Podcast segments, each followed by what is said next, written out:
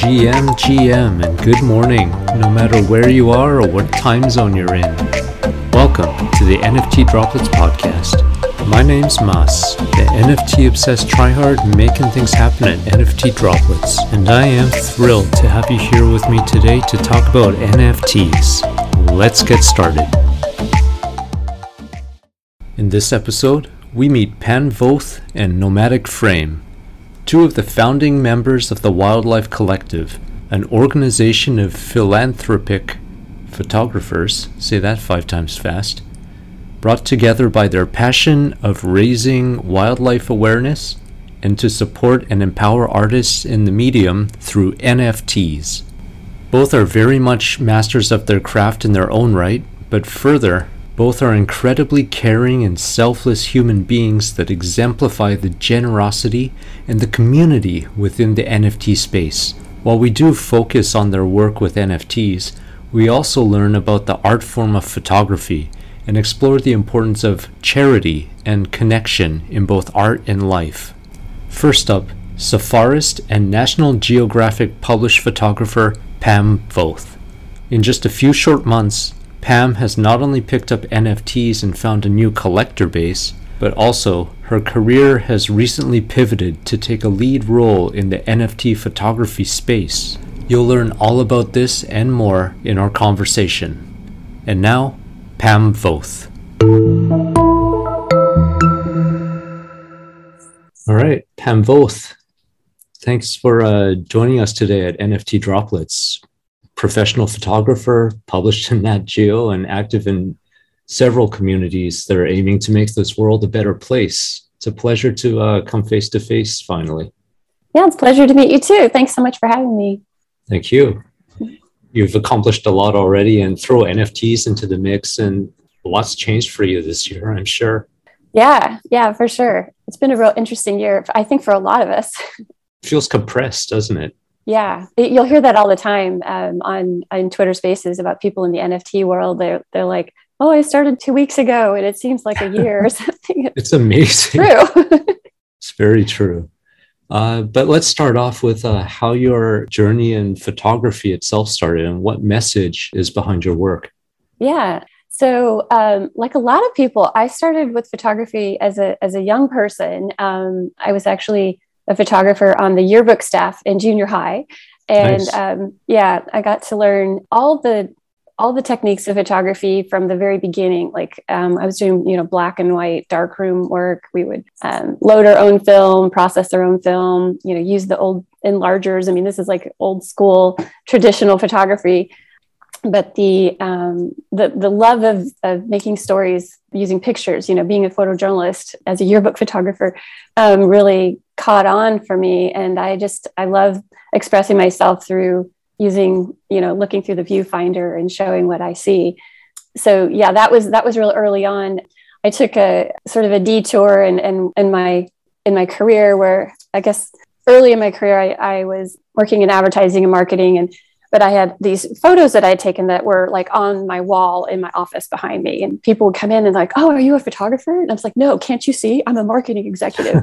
and they're like, No, but did you take those photos? And I'm like, Yeah, so what about it? And they're like, uh, You're a photographer. a little imposter syndrome to start yeah, off. Yeah, yeah, a little bit. So um, it was a few years into uh, into my uh, marketing career that I decided, no, I'm going to go ahead and and do the thing I really love, which was taking pictures. So I, I jumped off the corporate ladder, um, took took some foundational courses in photography, so I really did know what I was doing, and then um, kind of didn't ever look back. I always say I haven't had a real job since.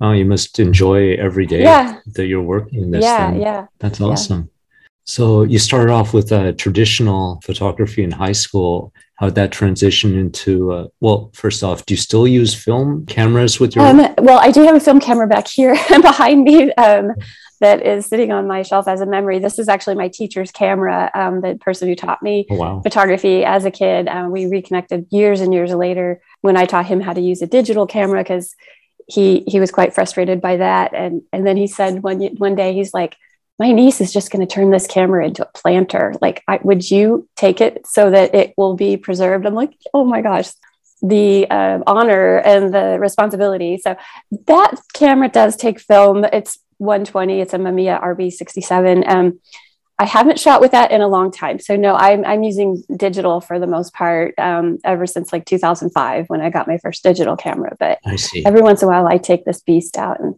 do some special work with it. I gotta mint that thing as an NFT or something. right, right. I've got ideas.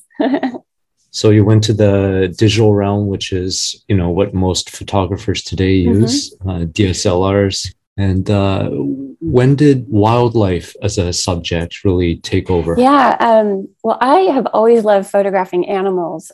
What I love about that is just kind of, I've always, I, I always said I wanted to get a job where I could get paid to watch animals. And so for a while, I was like, well, what does that mean? Do I have to be a scientist? Do I have to be like a veterinarian? Like, what kind of jobs can you do to get paid to watch animals? Because I love just uh, being in their presence and and really observing what they're doing and and trying to find that like perfect combination of composition light gesture expression and all of that all in one frame um, and so being a photographer and and selling my work as fine art images and then also leading uh, safari groups um, helping other people take pictures of animals you know that kind of like helped me fulfill that that desire to like get paid to watch animals so but it's it's really just I feel like I'm very calm and relaxed when I'm just paying attention to nature. I always say this that a safari is a state of mind, and I'm always on safari.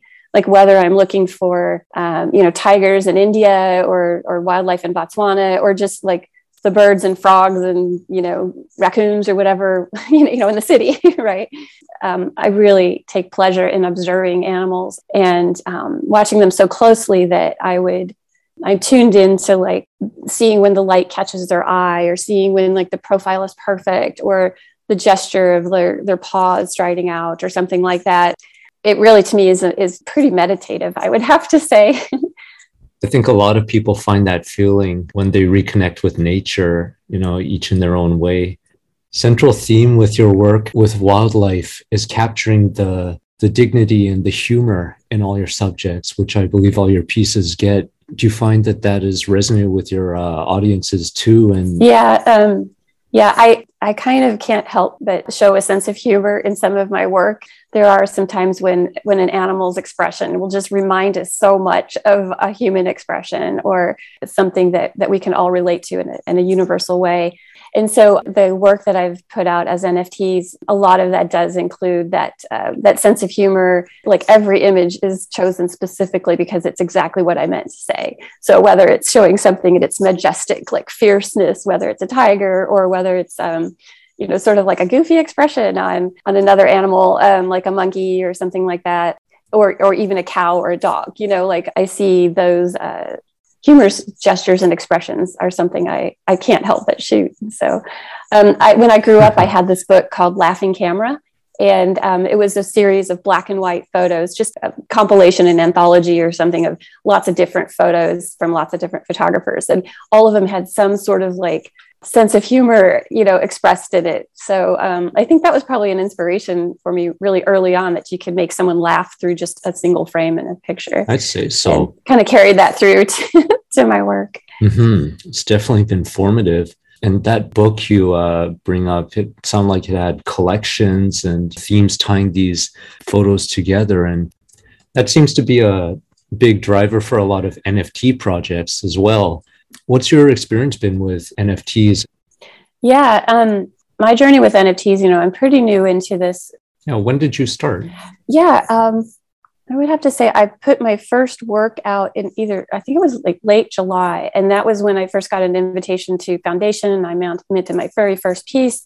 And it was the one that was, um, that had been uh, highlighted at, from the National Geographic photo editors as a really impactful piece to the, to the, uh, the Nat Geo Your Shot community. And I chose that to like come out of the gate and being like, this is the most amazing image. But from there, um, I, I have such a huge body of work that um, I was seeing a lot of people, you know, putting out collections of work, and so I, I kind of looked through the archive that I have and and have found some different thematic elements that I've shot over the years, and so um, I've put out collections um, on OpenSea. Um, I have a few collections there, but so I think once one of the things that NFTs is bringing to the world of photography, um, it's really giving photographers a way to um, to find another revenue stream for a body of work that they've already um, you know shot and they have maybe in their library already that's a big one. Royalties too. Yeah, royalties. I mean, this I see this as a really huge um, advantage for photographers to to really add another revenue stream to to their work. Maybe they've sold prints already. They might already be represented in galleries or museums, or um, just be you know the favorite photographer at the local art market. But to to turn that work into NFTs and to present it as a collection that has you know a visual tie-in that that someone can quickly see like oh i see how all of these images relate to each other whether they're just from the same perspective or whether they're kind of of the same subject or of a sort of thematic visual um, exploration of, of something that's that's you know very fine art. It's totally open sea if you excuse the term like the creativity of what you can uh, put in your collection. Mm-hmm. it's not a set rule or anything yeah, yeah, and so I'm I'm real excited about what NFTs is is bringing to the world of photography. I really think it's it's the new um, it's really a new way for us to recognize or to to experience a lot of success mm-hmm. um, as photographers who are you know doing art and and being supported financially through making the world more beautiful and, and bringing that emotion you know and expression to people. So cool while retaining all the uh, ownership and uh, cutting out the middleman too. Are there any activities or actions you found in the NFT community that have led to a lot of success or any uh, mistakes even that you wouldn't mind sharing? Yeah. Um, well, I think the one thing that's leading a lot of people, including myself, to success is just um, being part of the community. I mean, the the NFT community, especially on Twitter um, and Twitter Spaces specifically, is just I mean, I just love it for being able to hear from artists and and learn from their their perspective, how they were inspired, um, learn a little bit about their their life, um, why they make the work they do. Um, and I get a chance to kind of add into that conversation too when I join in at spaces. So being part of the community is just it's really the number one thing to ensure success. I think in the world of NFTs especially NFTs. It just feels so supportive. This, yeah, this community yeah. that we're building. Yeah, and I think people who are like kind of on the outside looking in might say, "Well, it, it's just you know a lot of it is artists supporting other artists, but artists be- can become collectors very easily um, in this world yeah. of NFTs." and and then that just perpetuates you know when when the community can kind of support each other um, and then you know people who have become collectors can you know show their support by by collecting the work and maybe they're creative too. So they they all have work that other people can collect. It's which leads it's really to beautiful. such a healthy economy. Yeah yeah. And there are people who collect just because they love the art too. I mean they're um, they may not be artists themselves but there are art patrons out there who understand that in order to keep you know like the world would be a terrible place if we didn't have art you know, you know the art is refl- is like recording the texture of our time and recording today's story and for others to, to look back on. I mean well, the art has to lead the technology otherwise it just turns into a dystopian you know matrix universe. Right and who wants that? Well some people by the sound of it as we're you know metaverse as a term is trending this year and everyone has their own definition yeah yeah Actually, yeah. do you have a definition for the metaverse? Oh gosh. Um, well, I, well, I guess my own experience with it is um, is, is very new still, but um, the the experience I have just with the NFT community. I mean, I've made I've made friends around the world who are saying like, the next time you're in India or the next time you're in Indonesia, let's go shooting together. I mean, like, that's amazing that's amazing. And um, and the fact that we've come together through this innovation and technology that's allowing you know the the world of nfts to um, to make that possible and to make that even um, like to, to give us the intention to connect to each other is through our, our sharing of art and sharing the work that we do and sharing and sharing that curiosity about what other people are doing too in a non you know competitive way as we've been quote unquote trained on you know web 2 platforms like instagram you know trying to fight the next guy for the most thumbs up or likes or whatever. Yeah yeah i i don't spend a lot of time on instagram. I, I don't know anyone who does anymore. We're all on twitter now. Yeah so getting back to uh you know your exciting year this year which pretty much started in july with your genesis piece i guess in the world of nfts uh, lots of news happening for you lately and you know, you just started a new position as a head of creator relations at Scalizix. Okay, I need your help. with okay, okay, sure. yeah, um, just last week, um, I started a new position as head of creator relations for Sloika.xyz. And um, good, good attempt there on the name nope, Sloika. No, it wasn't, but please. Yeah. Um, and um, this is a this is a team that's bringing a uh, an NFT platform 100% dedicated to photography. So we're doing things a little bit different. We're doing we're creating a lot of brand new tools for photographers to help them re- realize success in the world of NFTs. Like what? Like NFT tools? Well, these are these are tools that are made to um, to help photographers and collectors both like with with when when photographers mint their work on Sloika, um, their collection is given a, a particular individual token as the collection itself.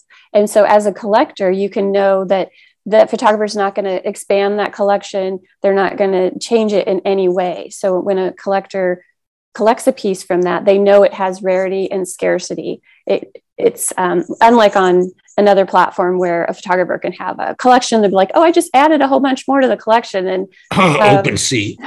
I'm not going to say it, but yeah. So um, so Sloika is doing that differently. When photographers mint there, they own their own contract. Um, when you know when a piece is collected, it can be seen because it's um, because it has that special unique token to it. It can be seen on other platforms, and um, the provenance is protected.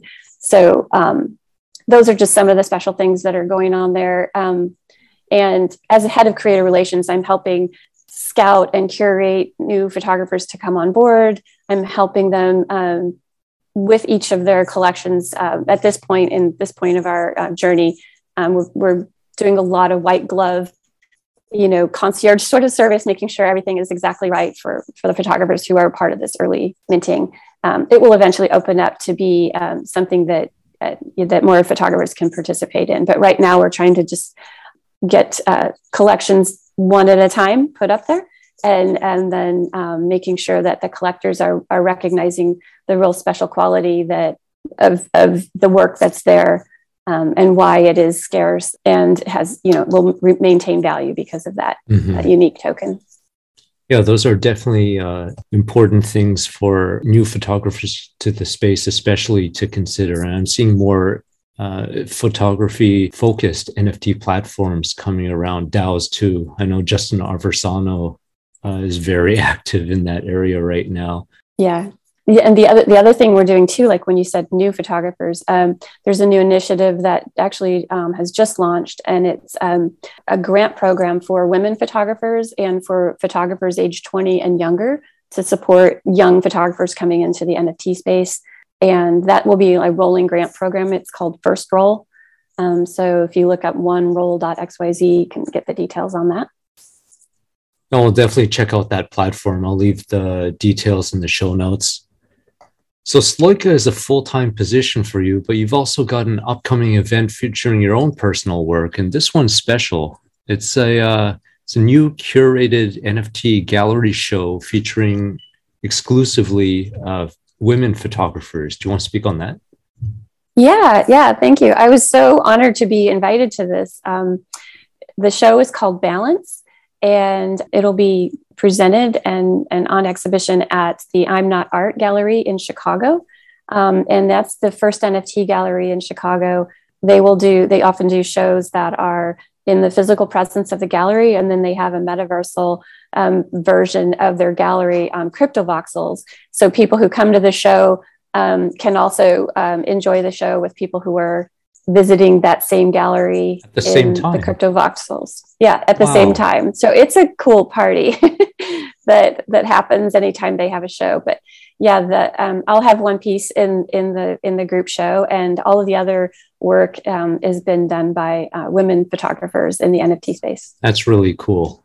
I'm excited for that. Yeah. I wish I was in Chicago for that. Uh, you're also involved in another organization, the Wildlife Collective. So uh, that formed recently, if I understand right, with mostly NFT photographers um, of course, focusing on wildlife for this one. So, why don't you speak on that? Yeah, sure. So, um, the Wildlife Collective is a group of NFT photographers who shoot wildlife. And um, we had noticed that um, the landscape photographers were getting a lot of love and a lot of attention out in the NFT space, but there was very few. I know they're so talented and they're so amazing and they get up very early. Um, well, we do too, because to shoot wildlife, um, you you often get up really early in the day. But um, but there wasn't really uh, it hasn't really caught on yet in the NFT space. But the the attention for it and the um, the love for it is growing. But anyway, so it's a group of about 18 different photographers.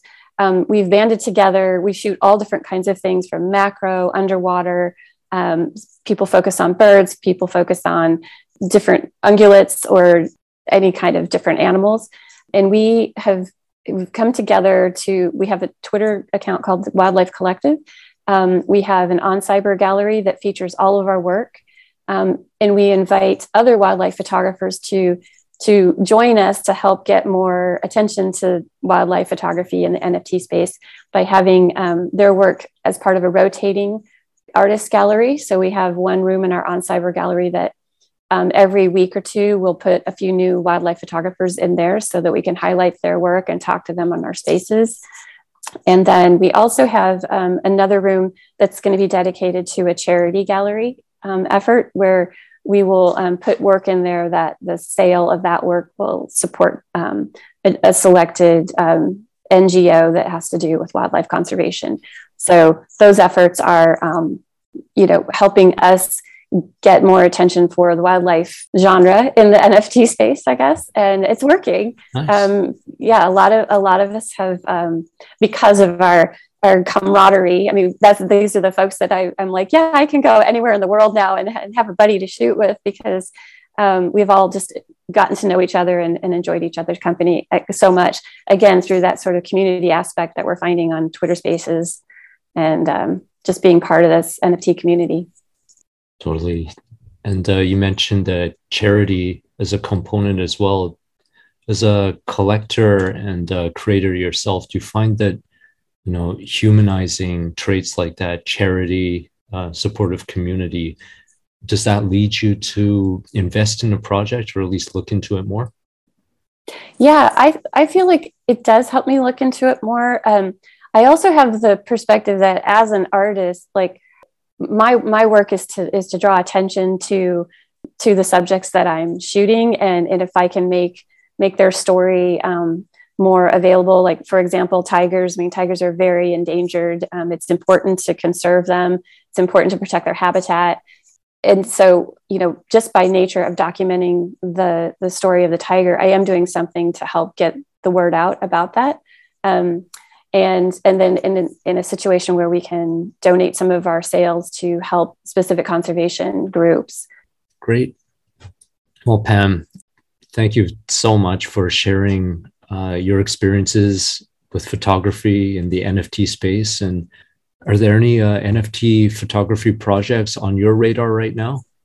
Well, um, of course, I'm paying a lot of attention to all the photographers that that we're onboarding at Sloika. That's that's the number one thing that I'm looking People at. People should check that out. Yeah, I am really excited though about the Raw DAO and, and other photography projects out there that are, um, you know, really bullish on supporting NFT photographers. You know, whoever they are, um, and and giving giving more attention to um, to some to to women in the space and to younger photographers and to photographers of diverse backgrounds of all sorts. I mean, I think that that's a real exciting direction mm-hmm. that um, that the that the community is taking.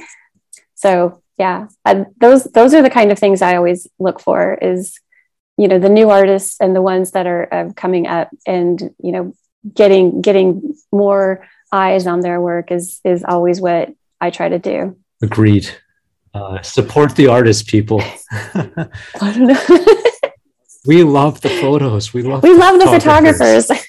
Get out there, check out a Twitter space, check out uh, Pam on Twitter, and uh, join her space sometime. And Pam, this has been a pleasure. Thank you so much for uh, joining me today.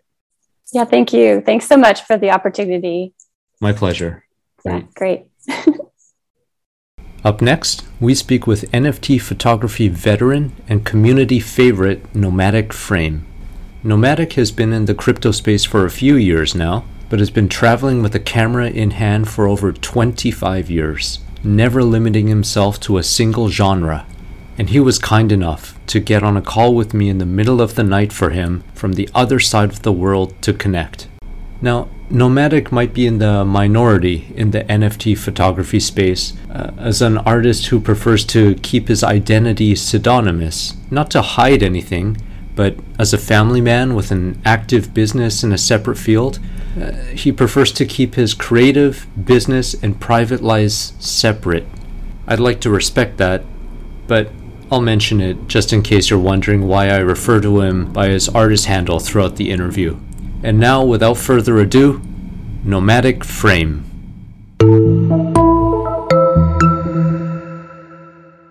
Okay, all right. All right. How's it going?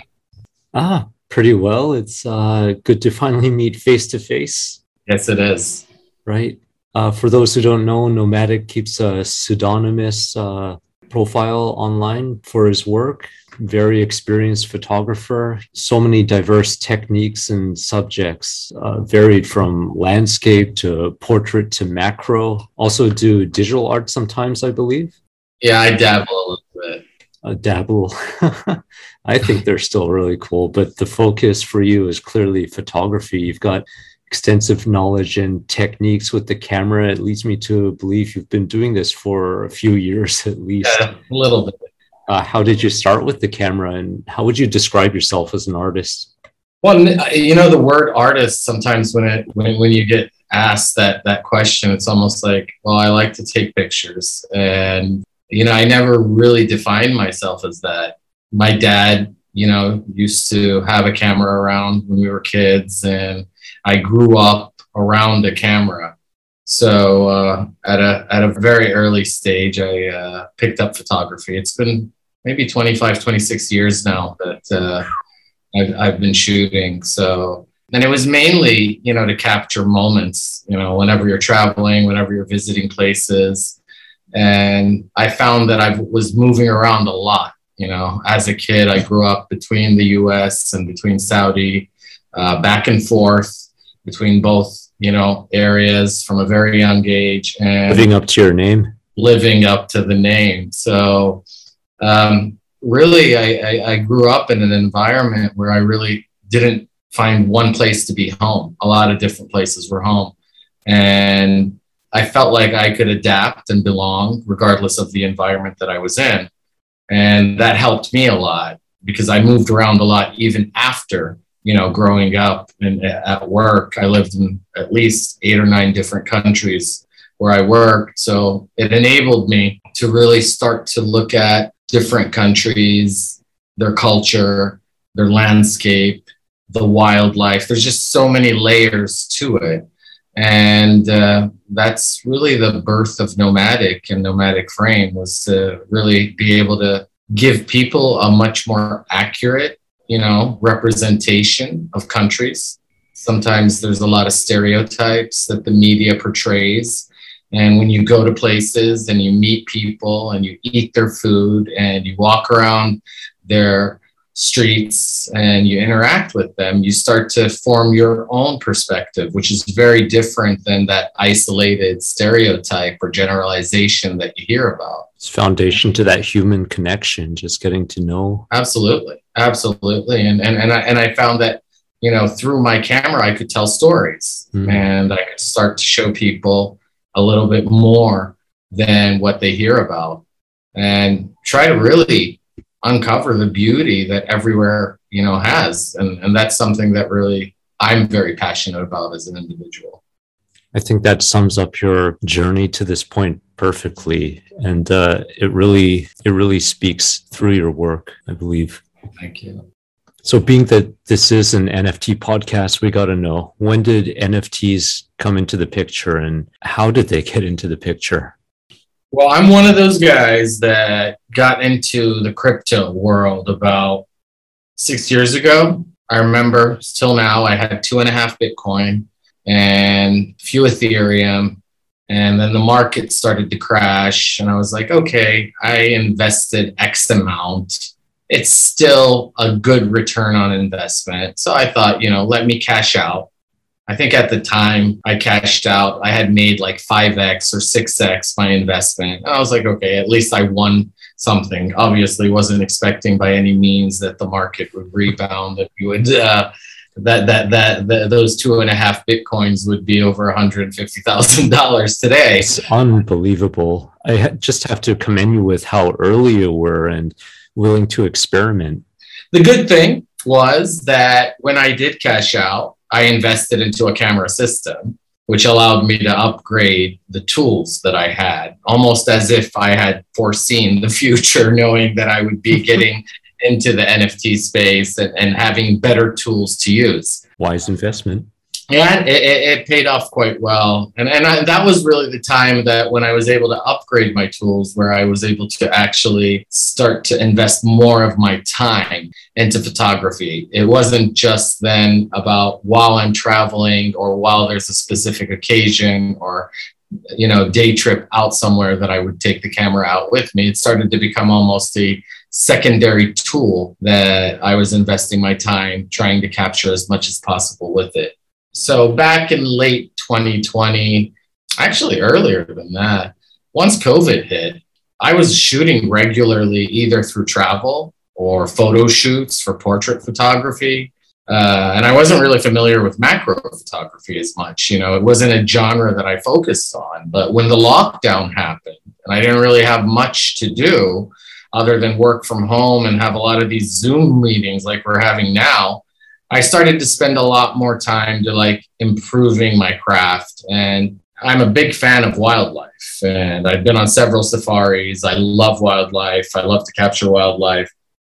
And I couldn't go anywhere. And I discovered I had a little miniature safari in my backyard. And I started to get closer and change the way that I look at things.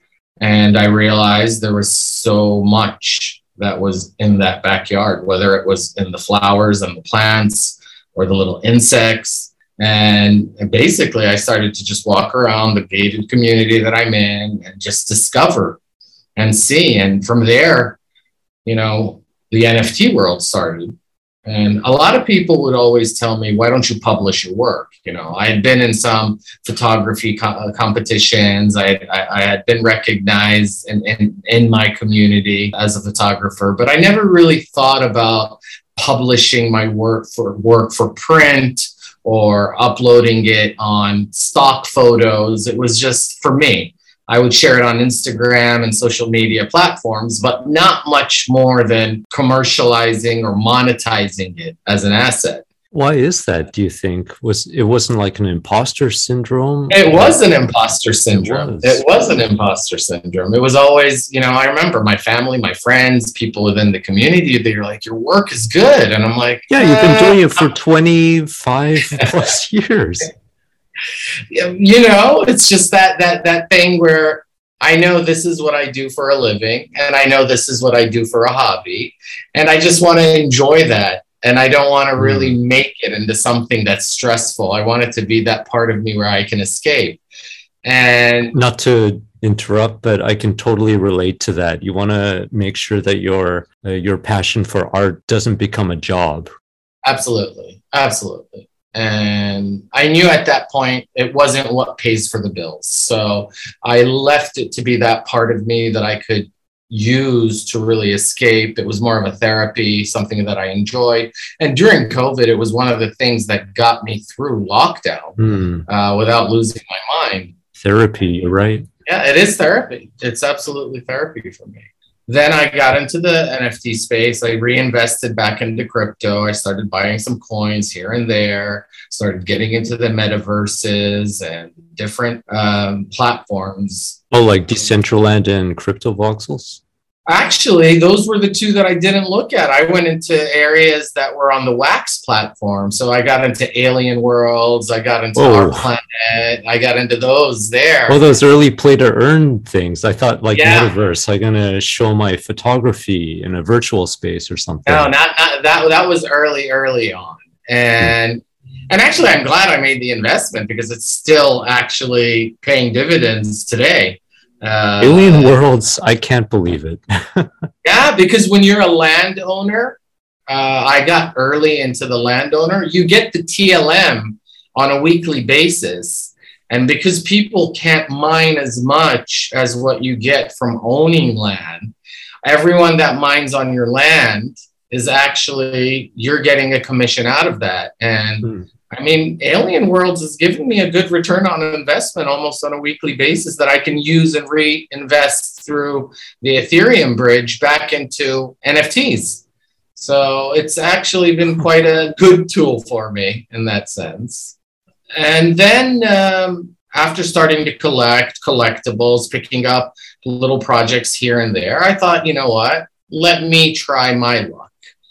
And early on, I was able to get on Foundation. Uh, I, I received an invite on Foundation and I started publishing work.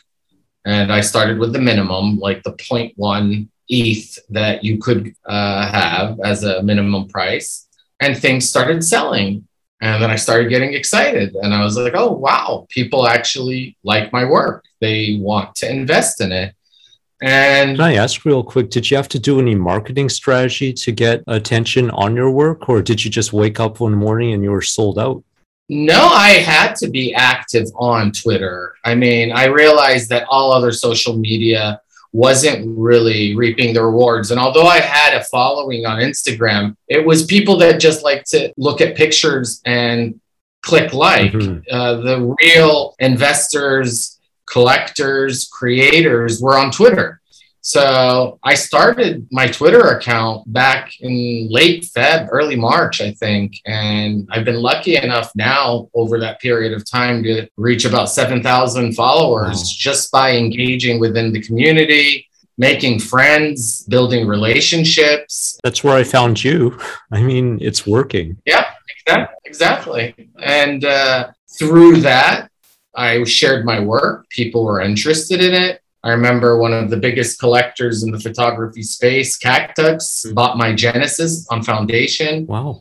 Um, and that gave me a, a good affirmation that, okay, well, maybe there's just something here. Within a few months, I think I had sold at that point 25 or 30 pieces on Foundation.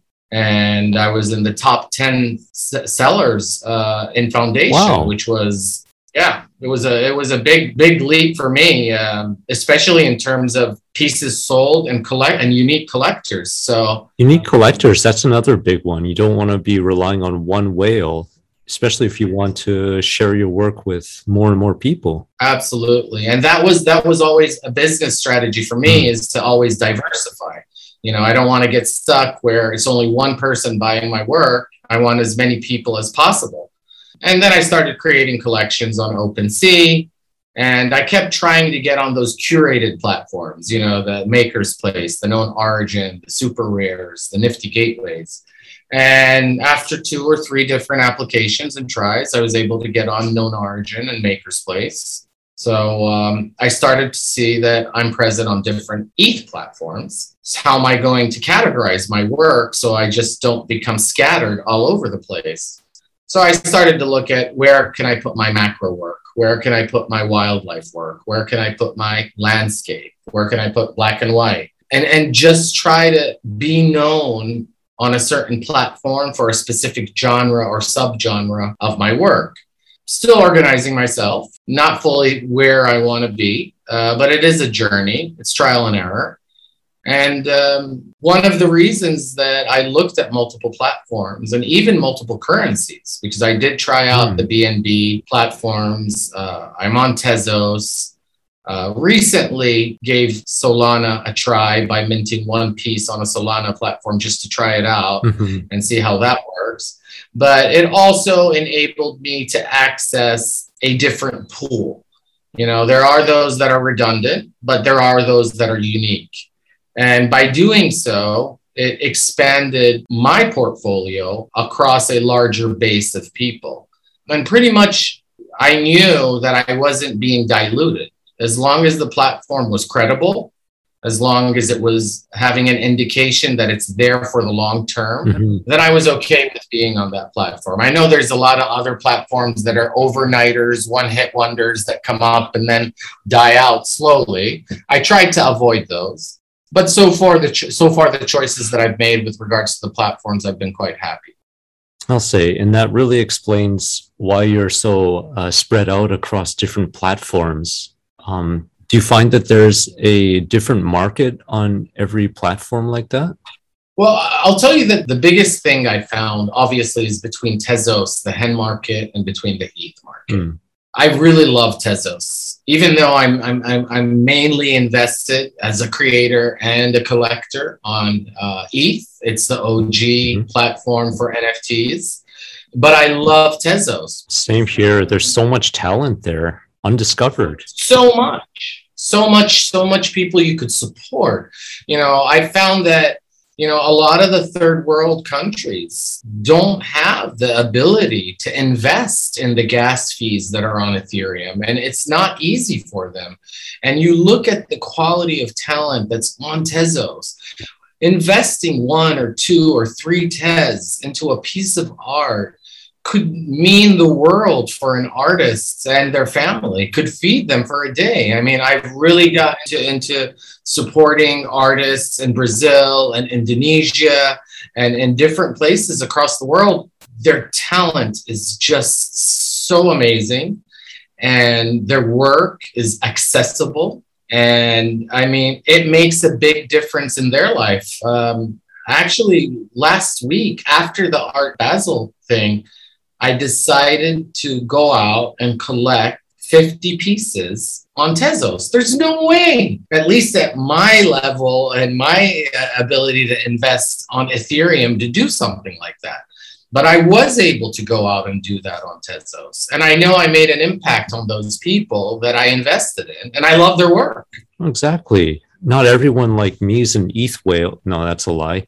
But I mean, Yeah, the community on uh, Tezos is unparalleled. Say there's all the issues with Hen, but people were willing to not only put up with it, but embrace it. The community is so strong there. Absolutely. And, and I, I see it even during my spaces when, when you have a Tezos artist on board and you're showcasing their work, it's like they bring their army with them. Everybody's there to support them and listen to their story and, and be part of their journey and as artists it enables us to invest in other artists. Sometimes it's kind of cannibalization because like okay uh, i'm buying your piece they you buy my piece kind of a thing. But i see that with the growing environment in hen and more collectors coming into the space more artists coming into the space each and every day it's giving the platform more credibility and now mm-hmm. you're starting to see things like Art Basel. One of the biggest, you know, uh, the presence of Tezos in Art Basel was amazing. Uh, they had their marathon uh, panels where they were talking about the future of Tezos.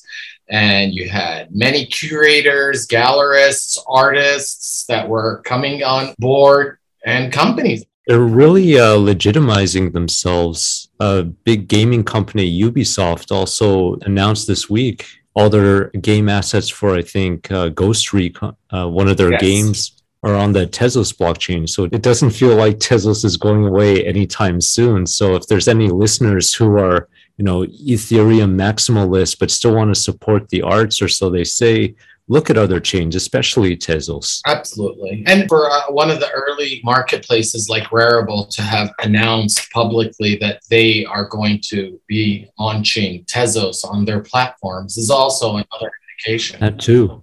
Yeah, thanks for mentioning that. Okay, so circling back to NFTs and just how much life has changed for you these last couple years.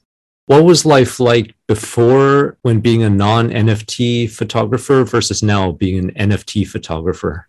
Yeah, the one thing I'll tell you is the biggest change is that when you're taking photos for fun, you're out there, you're enjoying yourself. Your technique isn't being pushed or challenged to its limits. Over time, you get better just by practicing and shooting more. But when NFTs kicked in, now every single shot that you take, it's almost like you have a film roll in your camera and you have 24 shots only that you have to capture. And you want to make sure that those 24 that you're capturing are done perfectly. Oh, that's such an interesting take. Like NFTs bring that digital scarcity in more ways than one back to this uh, media. Absolutely, and and it makes you up your game a lot more because in the past you're posting a picture on Instagram. If it's a nice landscape, it's going to be a nice landscape. And here's a like. Here's a thumbs up. No eat for you. Exactly, no eat for you. If it's a if it's a wildlife uh, moment where you catch a lion out in the Masai Mara, it's a lion. Everybody's going to get excited about it. But nowadays, you've got lots of photographers entering the space. It's almost like a mini boom that's taking place in the NFT space, and and they're amazing. Their talent is second to none. And for me as a generalist, it makes it so much more difficult because you know, a lot of people have a lane.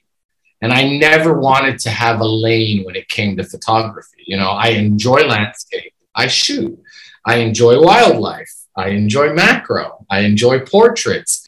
You know, I know the what's the saying, the jack of all trades is the master of master of none. It's bullshit. Well, the, the continuation of it is that although the master of none, they are the master of one. That's true. They always cut it off there, taking it out of context. Exactly. And and what I found is that being a generalist allows me to take a step back and say, wildlife isn't at the forefront today.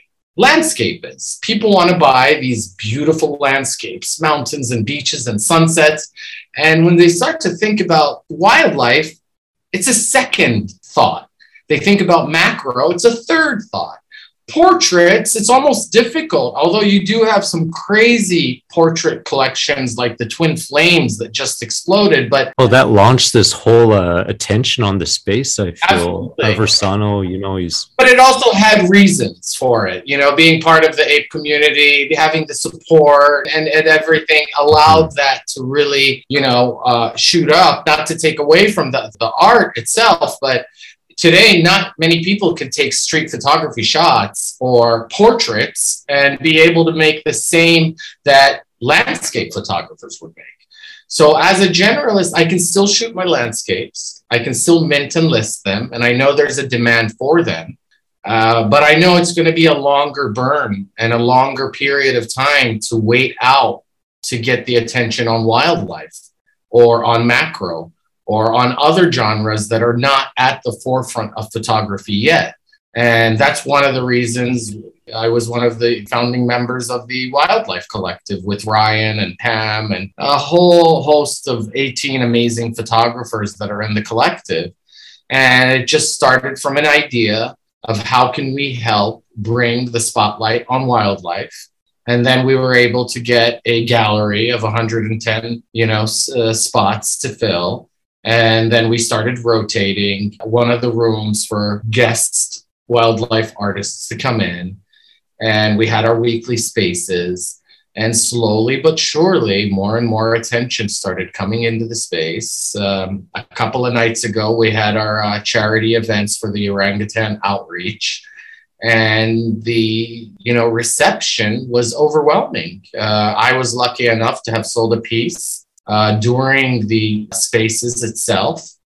And, and 50% of the art that's being sold is donated to support the orangutan community in uh, Borneo and Sumatra. So, not only raising awareness, uh, upping the other passion for wildlife photography and supporting more in that space, but including charity in there as well. That's a big theme for a lot of NFT art, especially NFT photography. Absolutely. And the, the biggest challenge we had was twofold. The first was wildlife photographers, conservationists, nature photographers do get attacked because the whole discussion around how um, NFTs are bad for the environment, how they can have an impact on the environment in a negative way.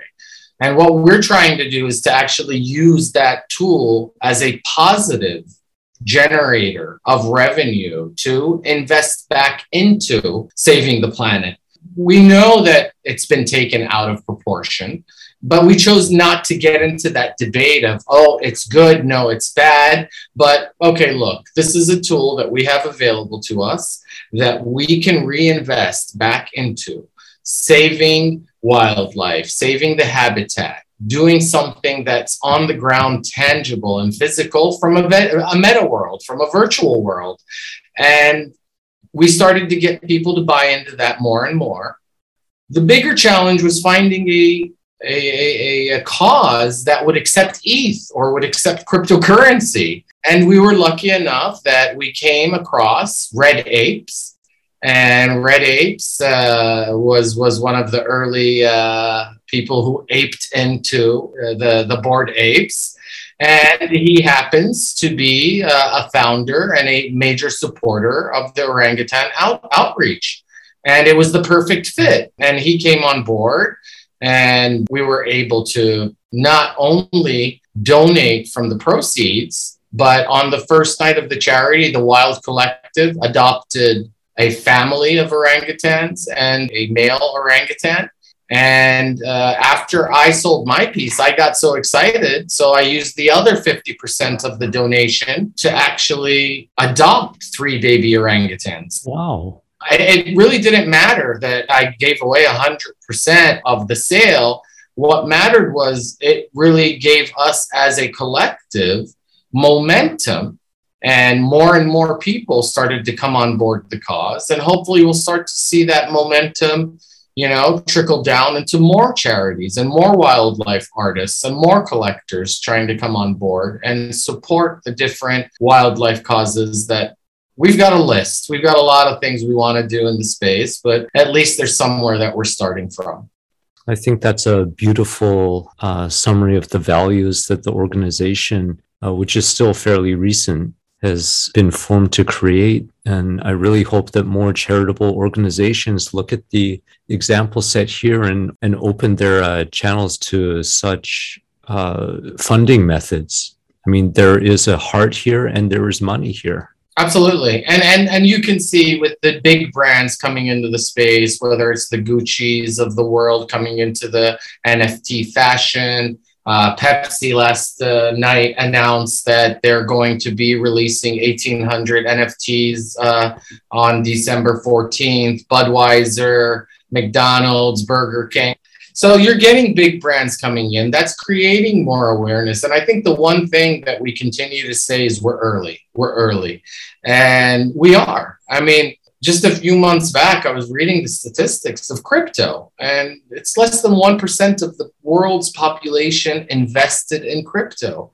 I'm sure it's a fraction of that that's invested in NFTs. So, if tomorrow the percentage of people who are invested in the NFTs becomes two or three or four or five percent, I can only imagine the impact that NFT artists can start to have on the space and on the different causes that they support and on their own lives. You know, it's it's a game mm-hmm. changer. Mm-hmm. And we are still early. We are still early. Although it really does feel less early every time someone says that, right? That no, what you say is so true. We're at such a minuscule percentage. And if you, like me, believe this is going to be the future of the internet, Web3, and the metaverse, creators, artists, they have to get involved. We don't want a, a commercial or tech driven vision going forward with this. We want the philosophers and the artists to be here early and set set precedents. Absolutely. And and what we're seeing is that we are. the more more interaction we have with people. I mean, the space has been a great tool for me to meet new artists that don't have that spotlight, you know, and, and the more we can use our voice to put the spotlight on those that don't have a voice or don't have the ability to really get that reach out. Uh, they have the talent. Some of them are just maybe shy or they've never really built up their presence. Uh, not all artists have the marketing background to be able to sell themselves. And through the spaces, I'm shocked each and every week with every new artist that we bring on board. Yesterday, we had two artists that had been in the space for two and a half, three months maximum. And that is an indication to me of how early we are because I start to think to myself, I'm coming on to almost a one year anniversary, and I feel that I'm like a grandfather in the space. And you've got people that are a month old or a couple of months old that are just getting started. And more and more quality talent is starting to come in. And the, the talent that maybe isn't up to that same standard is starting to fizz out. And it's, it's almost Dar- Dar- Darwinian in, in, nature that it mm-hmm. will have a survival of the fittest, but so far the space is so big to accommodate for almost everybody that's here. Well, it's growing the pie too, right? For everyone. What you're doing with not only sharing your photography expertise, but your marketing background as well. And now that you have somewhat of a spotlight sharing that as well in these weekly Twitter spaces, you're a prime example of this uh, larger theme that we see in the NFT art community where, oh, you don't succeed unless I succeed. I don't succeed unless you succeed. Absolutely. We're all in this together and, you know, hashtag WAGMI at this point, right? Absolutely. I mean, we have a group of artists, of almost 70 artists that I started back in March or April. And till today, we're still together. We support each other. Uh, we've got our own little shield group and we've got our own engagement group on Twitter in which we sit there and we discuss and we talk about everything and share information and and and the learning curve of everybody bringing in new learnings, new news, best practices for and we're just sponging everything up from day one. But the mantra that we had as a group was always together we rise if one eats we all eat you know and and that really helped us to actually be a support group for one another, be a family for one another. You know how this space has its peaks and valleys, and when you sell one piece, you're so excited and you're you're on top of the world. And then when you have like a hiatus of a couple of weeks or a month of no sales coming through, regardless of for whatever reason the dynamics or uh, ETH pumping or gas rates being through the ceiling, we're there for one another to keep each other going and to tell one another it's okay. We're here. We're all experiencing it together. You're not alone. And, and, and I found that space to be a support group. Uh, I found it to be a family. And it's, it's funny that we're starting to relate with one another through avatars. And yeah, no one knows anybody's background until, you know, obviously now we do. But when we first started, it's a group of people from all over the world different cultures, different traditions, different languages, all of a sudden we're all discussing one thing that we're passionate about and we love. And that's where we connect. And it's really enabled us to break the barriers of differences. We don't look at differences anymore, we look mm-hmm. at similarities. Uh, you don't feel like there's discrimination amongst the group or amongst one another. And we see that on the wider scale within the NFT community today is people are embracing people regardless of race, gender, religion, whatever it is that, you know, defines them. Nobody sees that as a reason not to embrace. And that's I think one of the biggest things that I've loved about the NFT community is that it's very inclusive. Agreed. Same here. I mean, people, onlookers, they might question the genuineness of this uh, community spirit, but until they experience it themselves, you know, they'll hand wave all crypto as a zero sum game or a scheme or something, which tainted NFTs for too long and still does. You know, if anything's associated with crypto, it's got to be shadowy super coders or whatever the term was. Mm-hmm. But on that note, are there any NFT communities, events, or artists, or since you're a collector as well, that you want to give a shout out to? I'm also curious if you've really made a connection with uh, any people through NFTs that you know you've never met in real life. Actually, all of them I've never met in real life. I mean that that's oh. that's that's the interesting part of it is that because I'm in a part of the world that's not very accessible by many. Oh, uh, Nomadic is in Saudi Arabia, for those who don't know. And uh, I'm not sure there's a very big NFT community there, but no, no. no, not that I've met. I mean, I know there are. They might have their own pseudonyms. They might not be announcing where they're from. I've come across a couple of people within the region. NFT UAE is one of the collectors in the in the region that I, that, that I've engaged and interacted with. Mm. But your uh, community, the people you've connected with uh, through NFTs, you haven't met the majority of them. No, I haven't. I actually haven't. Um, I mean, Art Basel would have been one of the times that I would have connected physically if I had gone. Well, your work was still there, so you're still there in spirit. And my friends were there as well, because some of the people mm. that are part of that original group that we started, uh, NFT Art Wolf, uh, V. Coleman, who's a curator, a gallerist, and an artist, actually, she's the one that came up with the concept of meta virtual and hmm. uh, she went with almost, I would say, at least nine or 10 of the 19 artists that were part of the Art Basel uh, showcase. And she brought a meta virtual gallery into a physical space. And she had the VR headsets there. Um, and, and it was so fun because I got to see New, uh, Miami through them.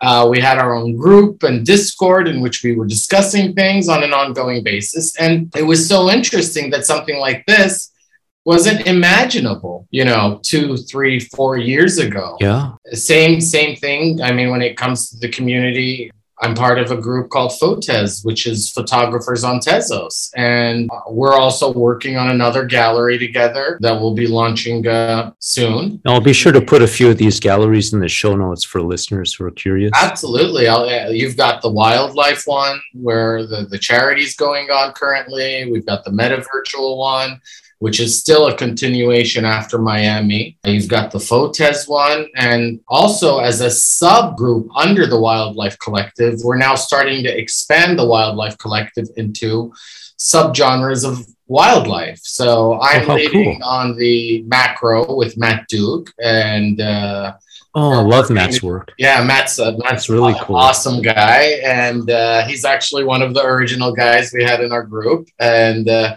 one of the founders in the Wildlife Collective.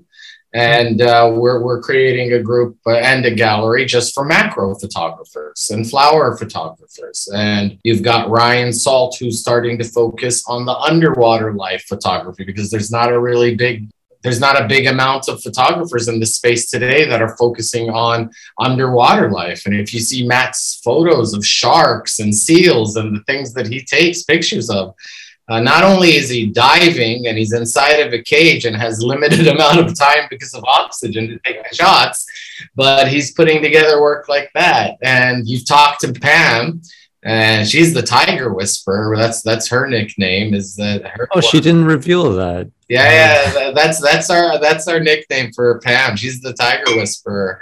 And I mean, her work with the Tigers, uh, it's just it's just amazing. So there's a lot more that's happening. I, I wish I had more hours within the day, especially running my own business, family. Well, that's another impressive aspect. You're still running your. Uh... Yeah, I'm, I'm, running an ad, I'm running an ad agency and a marketing consultancy. Time for family, and you know, my wife and three kids. I don't know how you do it. I mean, it's uh, must be 2 a.m. where you're at. I sleep very, very little. I sleep very little. I've been, I've been, I think for the past year, averaging out between four to six hours at maximum. But uh, I'm enjoying it. I'm loving it. So that's my energy. I get it from the, I get it from the space. Well, clearly you've been going all this time and having gotten into crypto, and I think you mentioned 2016. And the fact that you still have all this energy and want to keep going, involved in so many different communities uh, driving the NFT art space like this, I think that's unbelievable. Really impressed. Thank you. Thank you. Sure.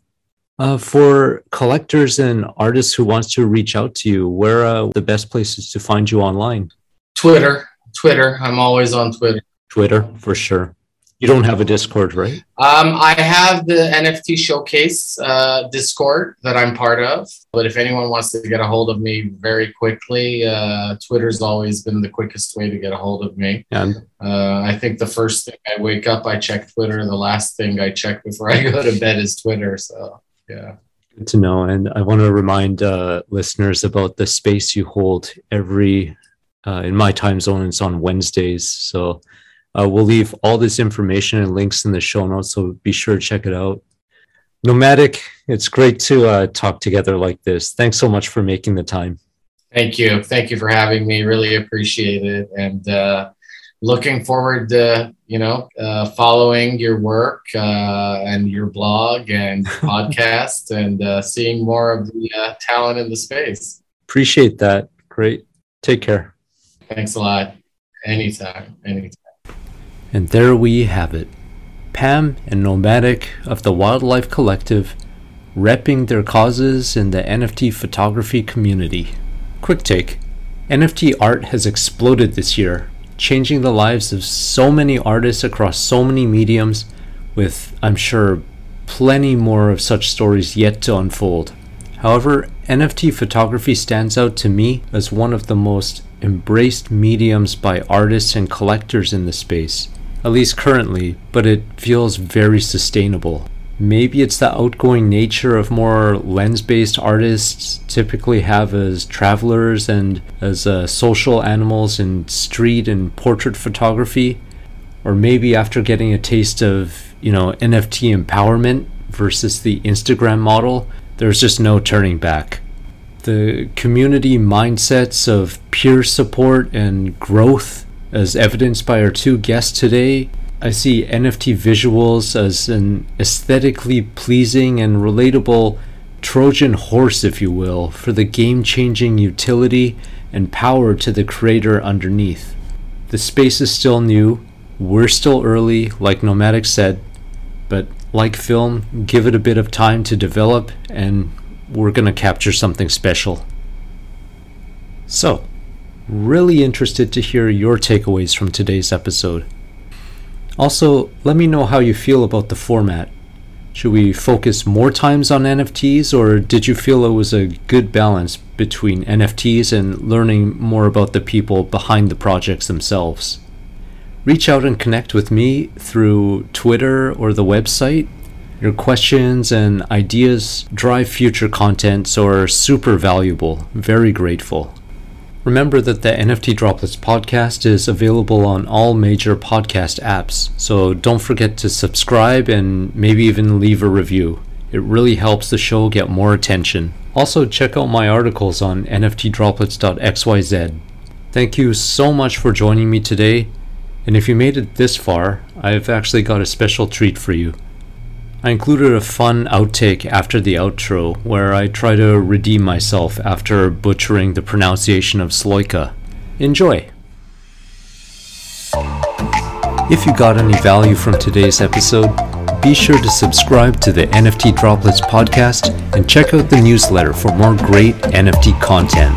If you really want to be a rock star, why not drop a like, share, or comment? All are easy and free ways to support the show. And as always, reviews and feedback are greatly appreciated.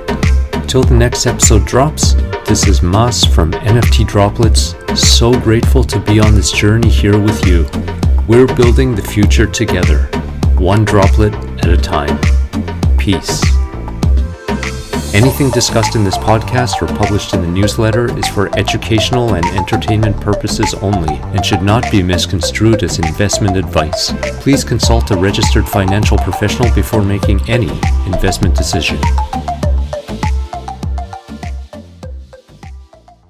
And it's pronounced Sloika?